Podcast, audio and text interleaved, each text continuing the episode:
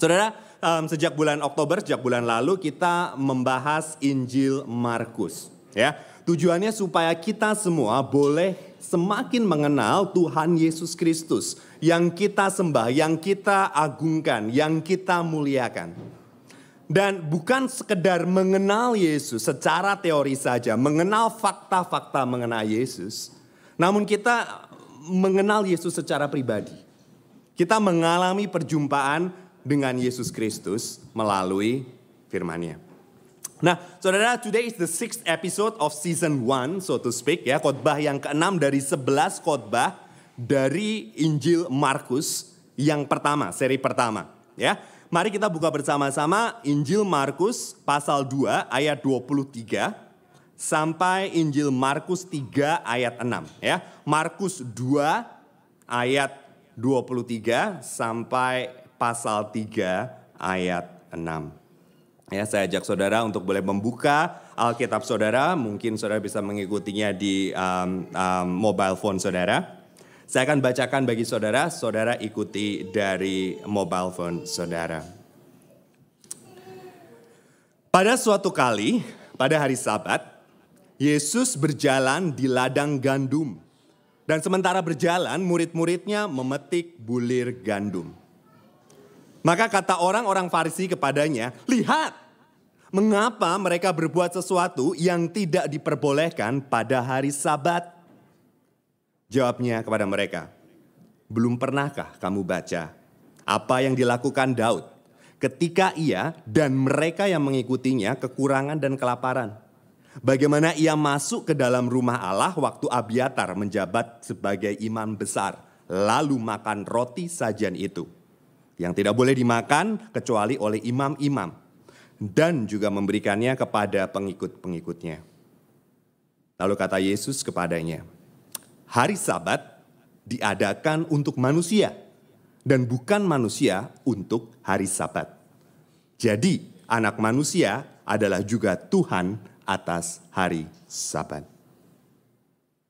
Kemudian Yesus masuk lagi ke rumah ibadat, di situ ada seorang yang mati sebelah tangannya. Mereka mengamat-amati Yesus. Kalau-kalau ia menyembuhkan orang itu pada hari Sabat, supaya mereka dapat mempersalahkan dia. Kata Yesus kepada orang yang mati sebelah kanannya itu, "Mari, berdirilah di tengah." Kemudian katanya kepada mereka, "Manakah yang diperbolehkan pada hari Sabat? Berbuat baik atau berbuat jahat?" Menyelamatkan nyawa, atau membunuh orang. Tetapi mereka itu diam saja. Ia berduka cita, sedih, grief, karena kedegilan, kekerasan hati mereka. Dan dengan marah ia memandang sekelilingnya kepada mereka, lalu berkata kepada orang itu, Ulurkanlah tanganmu. Dan ia mengulurkannya, maka sembuhlah tangannya itu. Lalu keluarlah orang-orang Farisi dan segera bersekongkol dengan orang-orang Herodian untuk membunuh dia. Berbagilah saudara yang mendengarkan, merenungkan, dan melakukan kebenaran firman Tuhan. Saudara, kalau saudara mendengarkan khotbah tiga minggu terakhir ini, saudara akan mulai merasakan ya, ada pertikaian, ada konflik antara Yesus dengan religious authorities in his day. Ya, seperti orang-orang Farisi, ahli-ahli Taurat. Dan semakin lama konflik di antara mereka itu semakin intens. Awalnya ketika Yesus menyembuhkan orang lumpuh yang dikerek turun dari atap, mereka hanya mempertanyakan perkataan Yesus dalam hati saja. Mereka hanya membatin bahasa Jawanya. Berikutnya, mereka mempertanyakan perbuatan Yesus lewat murid-muridnya. Ngapain tuh guru lu ciak sama tukang pajak dan orang-orang berdosa lainnya? Saudara ingat itu? Selanjutnya mulai mereka mulai berani menggugat Yesus secara langsung, secara terang-terangan, face to face.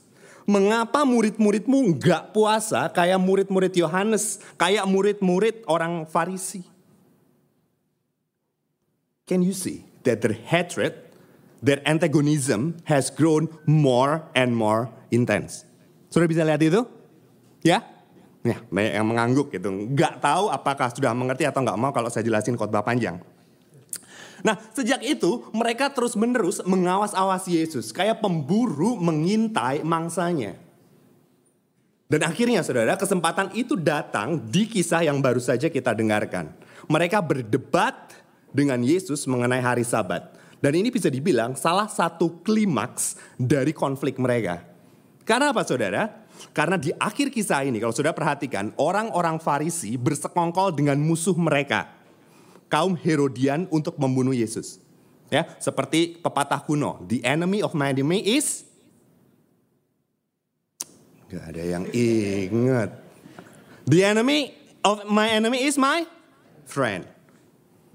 Kedua kelompok ini biasanya berantem. Tapi kali ini mereka kompakan untuk membunuh Yesus. Let's see the story in detail saya saudara ya. Kisahnya ini terjadi pada hari sabat.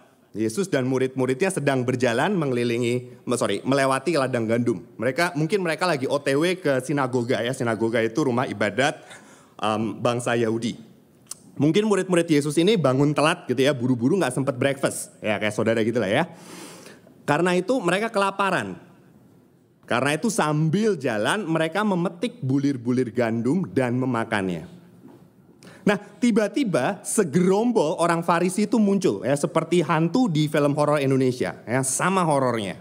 Mereka langsung protes sama Yesus. Hey, apa-apaan ini? Kenapa mereka-mereka itu melakukan apa yang enggak diperbolehkan pada hari Sabat? Saudara, mungkin kalau kita mendengarkan kisah ini kita nggak gitu apa ya? Kita nggak begitu ngeh gitu ya. Karena kita hidup di zaman now di mana kita nggak familiar dengan konsep sabat. Sehingga kita kurang bisa memahami apa yang sebenarnya terjadi. Tapi sebenarnya yang terjadi itu seperti ini saudara. Bahwa orang-orang Farisi ini menuduh murid-murid Yesus melanggar kekudusan hari sabat. Karena mereka memetik, harvesting, bulir-bulir gandum pada hari sabat. Dan mereka menyalahkan Yesus. Kenapa? Karena Yesus diem aja. Karena Yesus nggak memarahi karena Yesus nggak mendidik murid-muridnya dengan benar. Tetapi yang sebenarnya terjadi saudara, murid-murid Yesus ini nggak sedang melanggar hukum Taurat. Ya, murid-murid Yesus ini nggak sedang melanggar hukum Taurat. Yang mereka langgar itu adalah tradisi lisan, oral tradition yang dirumuskan oleh orang-orang Farisi dan ahli-ahli Taurat. Sudah mengerti? Nah ceritanya begini saudara, bahwa firman Tuhan kalau saudara perhatikan di perjanjian lama, itu hanya memerintahkan bangsa Israel untuk beristirahat, untuk tidak bekerja pada hari sabat. Tetapi hukum Taurat itu tidak menyebutkan dengan jelas apa yang dianggap sebagai pekerjaan. Karena itu, supaya jelas, supaya bangsa Israel nggak melanggar kekudusan hari sabat, ahli Taurat itu mulai merumuskan apa saja sih yang dianggap sebagai kerjaan. Mana yang boleh dikerjakan pada hari sabat dan mana yang nggak boleh dikerjakan pada hari sabat. Ya, sama seperti kalau saudara lagi ngisi tax return. Apa yang dianggap sebagai deduction? Nah, habis itu ada listnya kan? Nah, itu yang orang-orang Farisi dan ahli-ahli Taurat kerjakan. Menabur, membajak, menuai, mengikat berkas gandum, membuang sampah, menulis lebih dari satu huruf itu dianggap sebagai kerjaan. Karena itu nggak boleh dilakukan pada hari sabat. Ya, bisa dibayangkan betapa happy-nya suami-suami pada zaman itu. Nggak boleh buang sampah pada hari sabat. Yang ketawa biasanya, ya begitulah ya. Contoh lainnya, bidan, ya dokter kandungan pada zaman itu boleh bekerja pada hari sabat. Karena apa? Kepepet. Kelahiran bayi kan nggak bisa ditunda bukan? Tetapi dokter lain yang nggak boleh sebebas itu. Mereka hanya boleh menangani pasien yang kondisinya life threatening. Selain itu mereka harus menunggu besoknya. Contoh nih saudara ya, kalau ada rumah yang roboh dan batu-batu atau kayunya menimpa penghuni rumah itu, tetangga mereka cuman boleh mengangkat sebagian dari batu dan kayu-kayu itu untuk ngecek masih hidup nggak? Kalau masih hidup, ditinggalin. Jenazahnya diambil besok. Tetapi kalau masih hidup, dicek lagi. Parah nggak? Kalau sudah ditunggu malaikat pencabut nyawa, boleh diselamatin. Ambil itu batu-batu, dia dikeluarin. Tapi kalau cuman minor injury, cuman cenat-cenut kepalanya, apalagi hatinya, nggak boleh. Harus nunggu besoknya. Kalau udah perhatikan, ketat banget peraturannya. Dan ini sangat ironis. Saudara bisa lihat ironinya? The day of rest has become a day of slavery. Thanks to the Pharisees. Hari di mana mereka beristirahat menjadi hari perbudakan.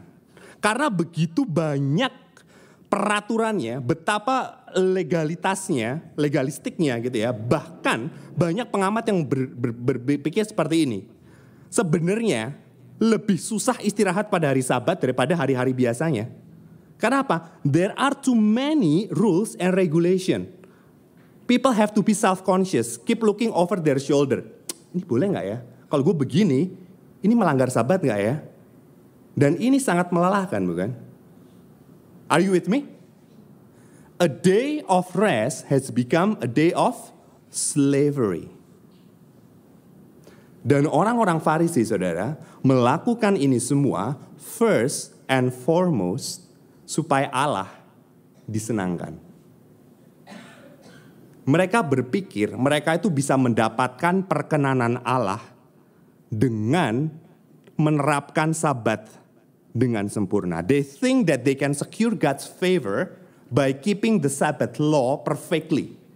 But they are dead wrong. Mereka berpikir dengan begitu ketat menjalankan hukum sabat, Allah bakal senang. Tapi mereka itu salah besar. Sudah tahu kenapa? They have missed the point. They have missed the heart of the Sabbath. Mereka kehilangan poinnya. Mereka kehilangan esensi dari hari sabat yang sebenarnya. Let's stop and reflect for a moment. Ya, ini bukan poin utama khotbah saya, tetapi saya rasa ini sesuatu hal yang kita perlu renungkan bersama-sama. Bukankah saudara, sering kali kita tuh bersikap seperti orang-orang Farisi ini. Kita melakukan begitu banyak kegiatan rohani, menjaga kekudusan hidup kita, untuk menyenangkan Allah, untuk mendapatkan perkenanan Allah, untuk mendapatkan berkat Tuhan. Betul? We work really, really, really, really hard to secure God's favor. Kita menjaga saat teduh kita begitu ketatnya supaya hidup kita lancar jaya kayak jalan tol. Hal buruk tidak akan menimpa kita. Menjelang ujian kita sungguh-sungguh berdoa pagi, siang, sore, malam supaya lulus dengan mulus. Bahkan kita memberi, kita pelayanan untuk memancing berkat. Tuhan turun atas hidup kita. Saudara tahu apa yang terjadi? We are insecure of God's love. Karena itu kita bekerja, work really really hard to impress God. So that he might care for us.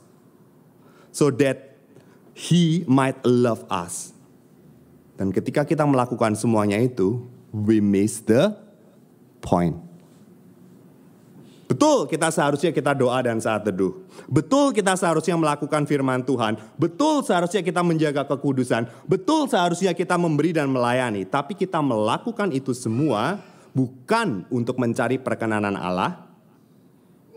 Tetapi kita melakukan semua itu dengan penuh sukacita sebagai rasa syukur akan kasih dan penerimaan Allah akan hidup kita. Justru karena Allah sudah menerima kita, justru karena kita sudah diperkenan Allah, dikasihi Allah, kita melakukan itu semua dengan sukacita. Ada nggak saudara di sini yang hidup begitu peduli dengan firman Tuhan, begitu taat, tetapi hidup saudara terasa berat, nggak ada sukacita? Mungkin tuh karena saudara memiliki pikiran orang-orang Farisi. Saudara berpikir Allah akan happy menerima saudara, mengasihi dan memelihara hidup saudara semata-mata karena performa saudara. I tell you the truth, you've missed the point. Dan saudara perlu tahu ini, bahwa Allah lah melalui pengorbanan Yesus telah menerima saudara yang percaya kepadanya. Melalui Yesus, Allah telah berkenan kepada saudara, menerima saudara, mengasihi saudara. Dan saudara perlu merenungkan ini baik-baik. Sampai ini yang menjadi motor yang menggerakkan kehidupan kekristenan saudara. Amin. Ini side track. Mari kita kembali ke teks. Orang-orang Farisi itu sudah kehilangan esensi hari Sabat yang sesungguhnya. They have lost the forest for the trees of rules and regulation. Karena itu saudara, Yesus berusaha mengingatkan mereka akan makna sabat yang sesungguhnya. Saudara baca ya, Markus 2 ayat 27. Di situ dikatakan seperti ini. Hari sabat diadakan untuk manusia dan bukan manusia untuk hari sabat. Sadar nggak sadar saudara, orang-orang Farisi telah mengorbankan manusia for the sake of keeping the Sabbath. Dengan memberikan begitu banyak larangan. Demi sabat mereka membuat orang-orang Israel itu begitu menderita. Padahal sebenarnya sabat itu diadakan untuk kepentingan, untuk kesejahteraan manusia. Sabat was made for our wholeness. Sabat was meant to be a day of renewal, rest for the body and worship for the soul. Sabat itu harusnya menjadi hari istirahat di mana kita bisa bernafas lega. Sabat diadakan untuk manusia. Saudara, kita um, jarang memikirkan hal ini, tapi sebenarnya tuh begini saudara. Allah itu menciptakan manusia sebagai ciptaan yang terbatas. We are not Superman, apalagi titanium. Ya. We are machine that can work 24/7. Ini termasuk belajar by the way ya bagi saudara yang masih sekolah dan kuliah. Karena itu manusia perlu istirahat. Karena itu Allah mengadakan satu hari peristirahatan di hari ketujuh, hari sabat. Supaya mereka bisa bekerja eh sorry bisa bisa berhenti bekerja. Mereka bisa ngaso, mereka bisa melepas lelah, dan mereka bisa mengingat ketergantungan manusia, ketergantungan mereka dengan Allah. Hari di mana manusia itu bersyukur kepada Tuhan yang telah memelihara hidup mereka. Hari di mana mereka bersyukur kepada Allah yang telah membebaskan mereka dari perbudakan, dari kerja keras, dari kerja non-stop di Mesir dan enjoy God's beautiful creation dan menikmati hasil pekerjaan tangan mereka. Inilah tujuan hari Sabat. Inilah esensi Sabat yang sejati. Sabat itu merupakan anugerah yang Tuhan berikan kepada manusia. A gift from God for our wellness. Liberating not restricting. Allah tahu saudara bahwa manusia nggak akan bertahan hidup tanpa istirahat. So Sabbath is a day of healing, a day of rest, refreshment, and restoration. Dan ini yang Yesus sekali lagi tekankan di kisah selanjutnya di Markus 3 ayat 4. Ketika Yesus berkata menantang orang-orang Farisi, mana yang diperbolehkan pada hari Sabat, berbuat baik atau berbuat jahat, menyelamatkan nyawa orang atau membunuh orang. Yesus berkata, hari Sabat itu hari pemulihan. Bagaimana orang sakit disembuhkan. A day of restoration. Dan ini yang dilupakan oleh orang-orang Farisi. Bahwa hari Sabat itu a day of liberation, not a day of restriction. Nah mungkin saudara berpikir seperti ini, oke, okay, apa relevansinya buat kita? Bukankah kita itu hidup di zaman now? Bukankah ini konsep kuno bangsa Israel?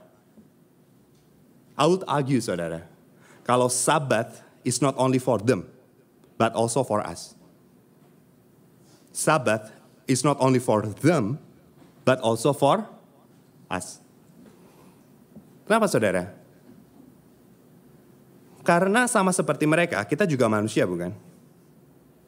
Kita diciptakan Allah dengan keterbatasan. We are finite, not infinite. We are not energizer bunny that keeps going and going and going without rest. We need rest. Saudara sadar nggak? Mungkin sebagian dari saudara nggak sadar ya, karena apa? Karena ke kesibukan itu rasanya sudah jadi bagian dari hidup kita, something normal. Apalagi kalau saudara perhatikan, kita tuh hidup di zaman yang sangat menekankan 3P. Prestasi, performa, dan produktivitas. Enak kan? Prestasi, performa, dan produktivitas. We live in a workaholic culture. We are obsessed with work. Rest equals to wasting time. Kalian pernah mikir seperti itu nggak? Kalau kita rest, itu kita wasting time. Kita nggak sadar kalau kita butuh rest. Tapi mungkin sebagian dari saudara sadar.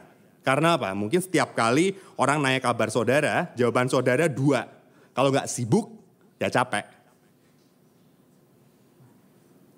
Saudara mulai merasa susah konsen, produktivitas menurun, and on the verge of breaking down. Saudara sadar, saudara membutuhkan sabat. Saudara membutuhkan peristirahatan. Dan saya rasa ini yang mulai disadari oleh dunia ini. Ya. Kalau beberapa dekade yang lalu, manusia seolah-olah didorong untuk bekerja terus-menerus, push yourself harder, do more, achieve more. We need to work long hours, even weekends. Kalau saudara nggak mau, that's okay. Banyak orang yang akan ngantri gantiin posisi saudara. Kalau saudara kerja dari jam 9 sampai jam 5, saudara akan dianggap lazy. Betul? Tetapi belakangan ini, dunia mulai sadar, ini tuh nggak realistis. This is not sustainable. Banyak orang yang mulai kelelahan, baik secara fisik maupun mental. Emotional exhaustion, burnout.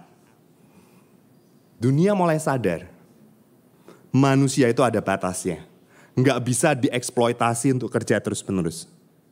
Nah kalau sudah kerja, terutama di perusahaan-perusahaan yang besar, perusahaan-perusahaan itu mulai memperhatikan work-life balance, betul? Bahkan ada beberapa perusahaan yang mulai trial shorter working week, 4 hari kerja. Dan sebagian yang lain mulai memperhatikan kesejahteraan pegawainya, terutama kesehatan mental. Ya, work is always there, mate. You need to take care of yourself. Sudah pernah dengar kayak gitu nggak? Walaupun sering kali sambil kode as long as the deadline is met gitu. Kita dianjurkan untuk istirahat yang cukup, olahraga yang teratur, and practice mindfulness and other kinds of meditations. We are encouraged to rest. Saudara melihat shift ini nggak? Do you see this shift nggak? It's good, isn't it? Kita hidup di masa transisi dari dunia yang mengagungkan 3P tadi, prestasi, performa produktivitas, ke dunia yang menghargai keseimbangan, ritme kerja dan istirahat yang sehat. So pertanyaannya seperti ini. All good? Masalah selesai? Selesai nggak saudara? Saya rasa enggak. Mindfulness might be helpful. Taking more holidays is good. Trying to slow down from the frantic pace of modern life is awesome. But this cannot solve our love and hate relationship with work. Itu tidak bisa membuat kita restful. Kenapa? Karena kenyataannya saudara, kalau kita mau jujur, kita nggak bisa stop kerja gitu aja we cannot just stop working easily. Kita nggak bisa selesai kerja dan stop kapan pun kita mau. Pernah nggak saudara ya dengar orang ngomong kayak gini? Ya kalau bisa sih ya gue nggak mau kerja terus-terusan. Apalagi harus double job, apalagi harus kerja sampai weekend. Tapi ya gimana lagi? Pernah nggak saudara? Let's step back a bit and think about it. Kenapa kita nggak bisa stop kerja gitu aja? Why we can't rest easily? Meminjam istilahnya Timothy Keller, because there is works underneath our works. Ada pekerjaan di balik pekerjaan kita. There is works underneath our works. Maksudnya begini saudara, saya jelaskan. Kalau kita mau jujur, kita itu nggak kerja for the sake of kerja. Kita nggak kerja for the sake of kerja. Yang sering kali terjadi, kita itu kerja untuk mengejar, untuk mendapatkan sesuatu dalam hidup kita. Kita bekerja untuk mencari sesuatu yang sungguh-sungguh kita inginkan dalam hidup kita. We work to satisfy the deepest longing of our hearts. We work to satisfy the deepest longing of our hearts. Misalnya saudara, kita bekerja untuk mendapatkan harga diri kita, our self-worth. Kita baru merasa hidup kita itu berarti kalau kita menghasilkan ini, ini, ini, ini, ini, ini. Dan kita mati-matian kerja untuk mendapatkan itu. Saya pernah ngobrol, saudara, dengan teman cewek yang hidupnya sangat sibuk gitu loh kerja siang malam bahkan sampai weekend dan harus masih ngurus anak. Capek luar biasa. Padahal secara ekonomi hidupnya tuh sebenarnya di atas rata-rata gitu. Saya langsung lu iseng tanya gitu loh. Nggak mau berhenti kerja bentar sampai anak-anak besar. Dia jawab seperti ini. No, no. I feel useless when I'm not working. I feel useless when I'm just staying at home. Cuman kerjain kerja rumah tangga, cuman ngurusin anak. Kalau gue pakai kata-kata dia, gue tuh kayak berasa kayak babu. There is works underneath our works. Kasus lain, kita kerja mati-matian supaya kita hidupnya aman, secure. So that we feel secure, at least financially. Kita nggak pernah bekerja, kita nggak pernah berhenti bekerja sampai kita berasa aman. Dan saudara tahu, rasa aman itu tidak akan pernah datang. There is work underneath our works. Kasus lain lagi. Kita bekerja untuk membuktikan diri kita di hadapan orang lain. Karena itu kita nggak akan bisa berhenti kerja begitu aja. Kita baru bisa berhenti kalau kita sudah mendapatkan pengakuan dari orang lain, bukan? Dan itu merupakan tipuan. Why? Because once we get it, we work even harder to maintain it. There is work underneath our works. Contoh lain lagi, kita kerja supaya hidup kita itu apa ya, excited. Karena itu kita cari kerjaan yang baru, kita cari sesuatu hal yang baru terus gitu dari kerjaan kita. Supaya kita merasa excited. Supaya kita amused ourselves. There is work underneath our works. We work really, really hard to satisfy the deepest longing of our heart for satisfaction, for security, and significance. Enak ya, tiga S. Satisfaction, security, and significance. Dan kita tahu, our heart isn't easily satisfied. Karena itu, kita nggak akan pernah berhenti bekerja. Karena itu saudara, kita membutuhkan sabat. Kita membutuhkan sabat yang sesungguhnya. Yang lebih dari konsep istirahat, holiday and healing yang ditawarkan oleh dunia ini. Why? Because we need to deal with the works underneath our works. Dan ini nggak bisa diselesaikan dengan ambil liburan lebih banyak dan lebih banyak dan lebih banyak lagi. Saudara tahulah, saudara bisa aja liburan terus menerus, tapi kalau saudara nggak beresin kerjaan di balik kerjaan kita ini, kita akan selalu capek. we need a deeper rest than just physical rest. We need spiritual rest. Karena apa? Karena pekerjaan di balik pekerjaan kita itu sudah tercemar oleh dosa. Harusnya saudara kita mencari keamanan, kepuasan, keberhasilan itu di dalam Allah. We are created to find our ultimate security, satisfaction, and significance from God who created us. Because only God can satisfy the deepest longing of our heart. Tetapi yang terjadi, kita cari semuanya itu dari pekerjaan kita. Karena itu kita selalu merasa lelah. Karena pekerjaan kita nggak akan pernah memberikan kita keamanan, kepuasan, dan keberhasilan yang sempurna. We need a deeper rest than just physical rest. We need spiritual rest. And we can't provide spiritual rest for ourselves. Kita nggak bisa memberikan istirahat yang rohani, kelegaan bagi diri kita sendiri. Hanya Yesus yang mampu menyediakannya bagi kita. Ini yang Yesus tunjukkan di Markus 2 ayat 27b. Anak manusia adalah juga Tuhan atas hari sabat. Anak manusia adalah juga Tuhan atas hari sabat. Nah, apa maksud dari pernyataan ini? Ya, saudara, sekali lagi, ini merupakan klaim implisit di mana Yesus itu menyatakan bahwa dirinya adalah Tuhan, bahwa dirinya adalah Allah. Karena apa? Karena Allah yang mengadakan sabat setelah ia menyelesaikan pekerjaan ciptaannya. Oke, kita coba buka kejadian 2 ayat 2 sampai 3. Ya, di kejadian 2 ayat 2 sampai 3 Allah berkata seperti ini.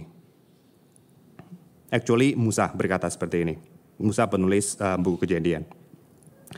Ketika Allah pada hari ketujuh telah menyelesaikan pekerjaan yang dibuatnya itu, berhentilah ia pada hari ketujuh dari segala pekerjaannya yang telah dibuatnya itu. Lalu Allah memberkati hari ketujuh itu dan menguduskannya. Karena pada hari itulah ia berhenti dari pekerjaan penciptaan yang telah dibuatnya itu. Ya, jadi Allah berhenti setelah ia menyelesaikan pekerjaannya. Jadi ketika Yesus menyatakan bahwa ia adalah Tuhan atas penguasa hari sabat, Yesus itu sedang mengatakan bahwa dia adalah Allah. Dia adalah sang pencipta yang mengadakan sabat. Karena hanya Allah yang punya kuasa atas hari sabat. Hanya Allah yang mengadakan sabat. Saudara bisa mengikuti saya ya. Yesus adalah sang pencipta. Yesus adalah penguasa atas hari sabat. Dia Allah sendiri. Tetapi bukan hanya itu saja. Ketika Yesus berkata, I am the Lord of Sabbath, Yesus itu berkata seperti ini.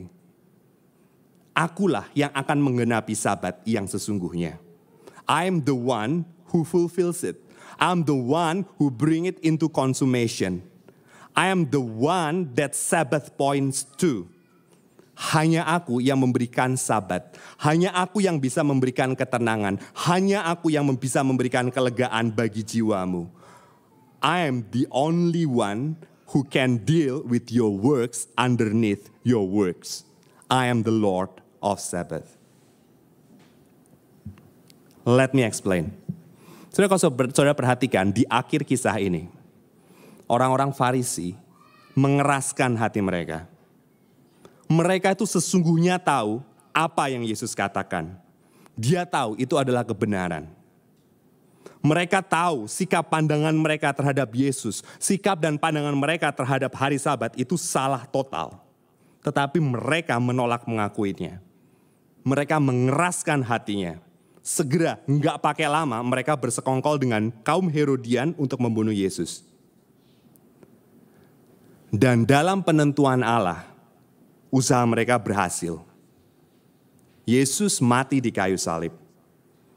Dan sebelum Yesus mengembuskan nafasnya yang terakhir, ia berseru, "Sudah selesai." Yesus telah menyelesaikan pekerjaan penebusannya. Ia telah menggenapi hari Sabat. He has secured eternal rest for God's people. Yesus telah mendapatkan peristirahatan bagi umat Allah. Dan sekarang saat ini Yesus mengundang kita masuk dalam peristirahatannya. Yesus mengundang kita masuk dalam peristirahatannya. Kita buka Ibrani 4 ayat 9 sampai 10. Di situ dikatakan, Jadi, masih tersedia suatu hari perhentian. Hari ketujuh, Sabat rest bagi umat Allah. Sebab barang siapa telah masuk ke tempat perhentiannya, ia sendiri telah berhenti dari segala pekerjaannya, sama seperti Allah berhenti dari pekerjaannya. This is a big topic, saya nggak bisa jelaskan semuanya dalam waktu 40 menit. Tapi ini intinya kita diundang masuk saudara ke dalam tempat peristirahatannya. Yesuslah yang memberikan kita keamanan, kepuasan, dan keberhasilan. Kita nggak perlu mengusahakan semuanya itu lewat pekerjaan kita. Karena apa? Karena Allah lah yang menjamin hidup kita, sehingga kita nggak perlu kerja mati-matian untuk mendapatkan keamanan hidup kita anaknya. Allah yang akan menyediakannya bagi kita. Dan hidup kita itu berharga di matanya. Kita nggak perlu melakukan dan mencapai, meraih begitu banyak prestasi supaya kita merasa berharga. Dan Yesus sendiri yang akan memberikan kita sukacita, damai sejahtera, kepuasan hati, ketenangan yang gak bisa diperoleh dengan pekerjaan apa pun. Seberapapun kita sukses, seberapapun banyak kita bekerja. Dan kita bisa beristirahat sama seperti Allah. Apa maksudnya Allah beristirahat? Allah menikmati ciptaannya. Ketika kita hatinya tenang di dalam Kristus, kita bisa menikmati ciptaan Allah. God's beautiful creation. Kita bisa menikmati pekerjaan tangan kita. Because Jesus, the Son of Man, is the Lord of Sabbath. He is the one who invented Sabbath, and He is the one who fulfills the Sabbath for us.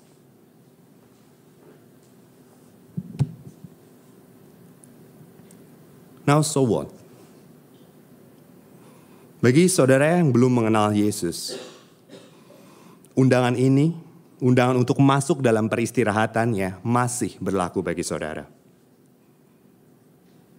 Saudara nggak perlu membuktikan diri saudara, mencari pengakuan, penerimaan orang lain, mencari keamanan hidup melalui pekerjaan saudara. The fact is that you never feel enough. You will never feel enough. Saudara akan terus capek. Seberapa sering pun saudara liburan. Karena yang saudara butuhkan bukan cuman istirahat fisik. Tetapi istirahat rohani. Saudara membutuhkan istirahat bagi jiwa saudara. Dan hanya Yesus yang mampu memberikan itu kepada saudara. Saint Augustine ya, Santo Agustinus. Salah satu bapak gereja pernah berkata seperti ini. Dia make a confession in his book Confessions. You have made us for yourself, O Lord, and our heart is restless until it rests in you. Kita itu diciptakan untuk Tuhan. Kita diciptakan untuk mendapatkan ketenangan kita di dalam Tuhan. Karena itu, hati kita itu baru bisa tenang. Kita tuh baru bisa lega. Kita tuh baru bisa beristirahat. Ketika kita beristirahat di dalam Kristus. Karena itu bagi saudara yang belum percaya kepada Kristus, datang kepadanya. He will give you rest.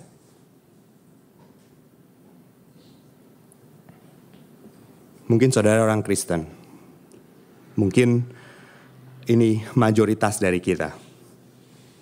Tetapi saudara tetap gak bisa berhenti.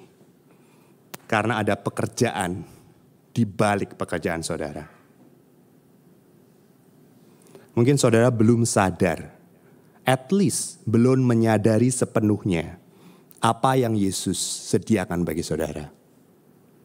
You don't know what's in store for you you still haven't understood fully what you already have in Christ. You still haven't used fully what Jesus has already given you. Are you with me? Dan kalau itu saudara, saudara nggak sendiri. Saya temenin saudara. Buat saya sendiri, I feel, I always feel that I overwork myself sometimes it's hard to rest. I like to produce something. Saya tuh orangnya suka achieve something.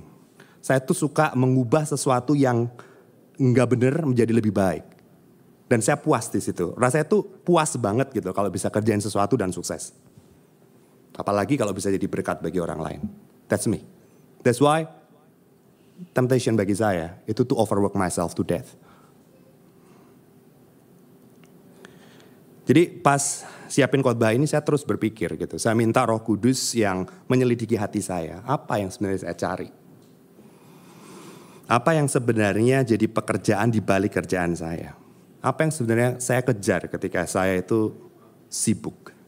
Apa yang bikin saya nggak bisa stop? Dan kemudian itu yang calibrate my heart. Saya berusaha mengarahkan hati dan pikiran kita, saya kepada Kristus. Saya belajar, percaya bahwa Kristus itu mengasihi saya karena ia maha pengasih. Allah mengasihi saya karena saya ini anaknya. Bukan karena saya sukses. Bukan karena saya sudah pelayanan. Bukan karena saya sudah menghasilkan begitu banyak untuk kerajaan Allah.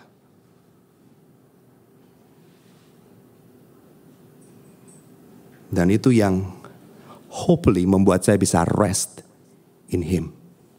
Stop overwork myself to death. Dan saya rasa ini pun berlaku bagi saudara. We are living in a workaholic culture, right?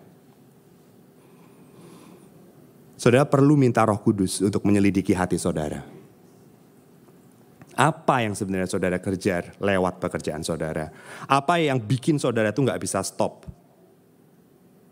Apakah saudara cari satisfaction, excitement? Apakah saudara mencari security, hidup yang aman yang gak akan pernah turun? Apakah saudara mencari significance, saudara merasa berarti? Atau saudara mencari leisure, saudara kerja terus banyak menghasilkan banyak saudara saudara bisa spend on material things.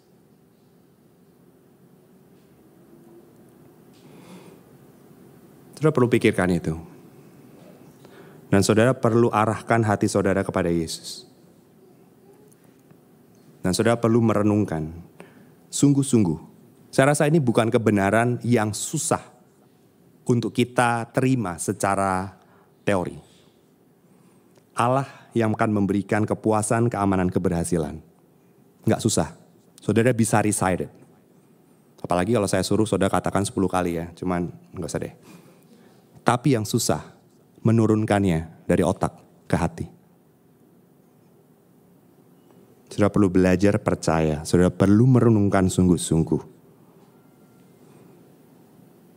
Kepuasan, keamanan, keberhasilan hanya ada di dalam Yesus, bukan dari pekerjaan kita. Karena itu saudara, kita perlu mendisiplinkan hati kita. Caranya gimana? We need to receive the gift of Sabbath. Kita perlu memelihara sabat.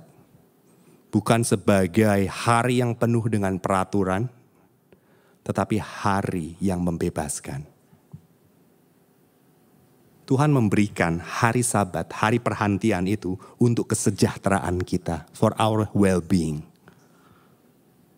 Sudah ingat ya, Sabat was to be a day for renewal, rest for the body, and worship for soul. Kita perlu memelihara hari sabat. Dan tentunya saudara kita nggak memelihara sabat seperti orang-orang Farisi di zaman Yesus. Kita nggak perlu peraturan yang ketat. Ya, jadi saudara jangan tanya kepada saya, so what should I do during sabat? Ya, saya tidak mau menjadikan saudara seperti orang-orang Israel. Tetapi saudara perlu ingat bahwa sabat itu hari perhentian, hari pembaharuan. Waktu bagi saudara untuk beristirahat, untuk menyegarkan jiwa saudara. Waktu di mana saudara berhenti dari pekerjaan saudara. Waktu untuk menyembah Tuhan. Saudara tahu siapa yang menciptakan saudara? Siapa yang menjamin hidup saudara? Siapa memelihara saudara? Sabat itu waktu untuk bersyukur atas kebaikan Allah, kemurahan Allah, kesetiaannya, pemeliharaannya dalam hidup saudara. Saudara bersyukur kepada Tuhan sambil saudara kalibrasi hati saudara. Memang Yesus yang memelihara hidup saudara saya. Memang Yesus yang memberikan keamanan dalam hidup saya. Memang Yesus yang membuat hidup saya berarti. Dan kita bersyukur juga atas karya penebusan Kristus yang menjadikan kita anak Allah. Penebusan Kristus yang menjadikan kita ciptaan yang baru. Dan kita ingat lagi, kalau kita ada sebagaimana kita ada, itu karena Kristus. Dan kita bersyukur. Dan menurunkan teori itu dalam hati kita. Dan itu terjadi hari sabat. Kalau kalau kita tidak berhenti, kita tidak akan pernah bisa merenung. Betul? This is the issue of our days. We are so busy. Sehingga kita tuh nggak bisa contemplate. Bahkan sering kali kita kalau mandi pun kan juga dengar musik kan. Padahal biasanya waktu mandi ya itu kan waktu yang kita nggak bisa ngapa-ngapain. Kita merenung.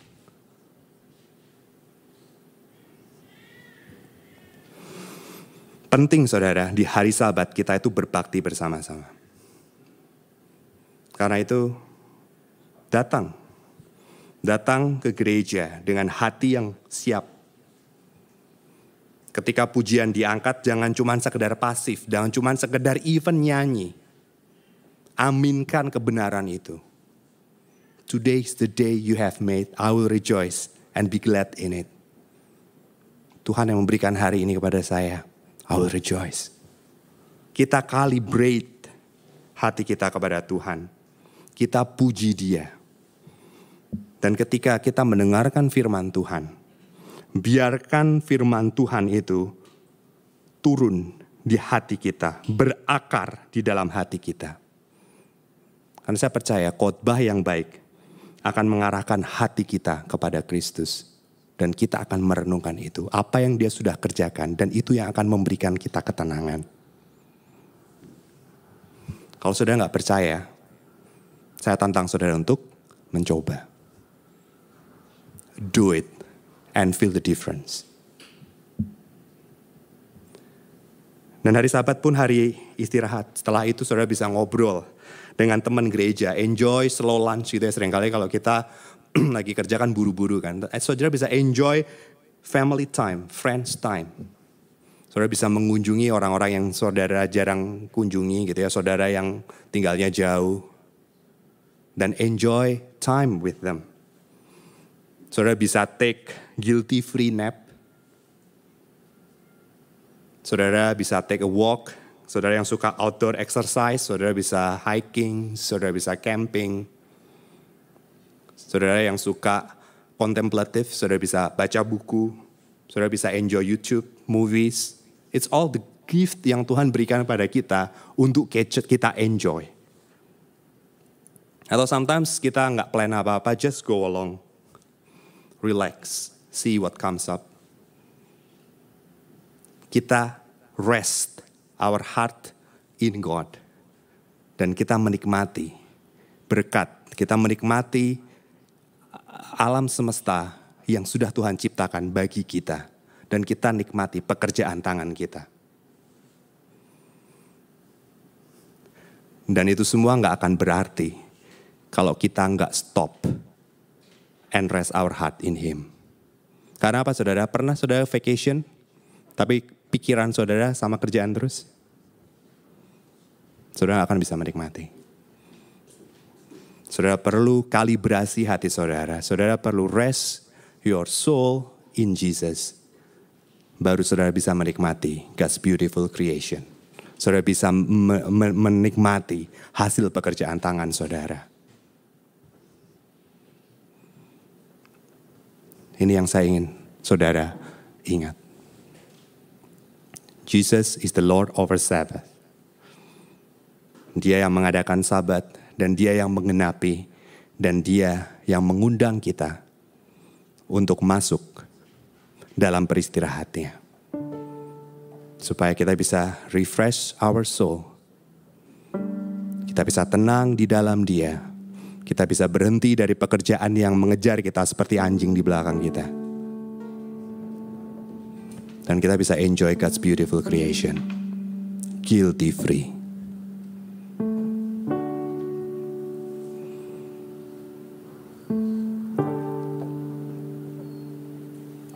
Karena itu, di hari sabat ini, di hari perhentian ini, mari kita fokuskan mata dan hati kita pada Kristus yang memberikan perhentian bagi kita.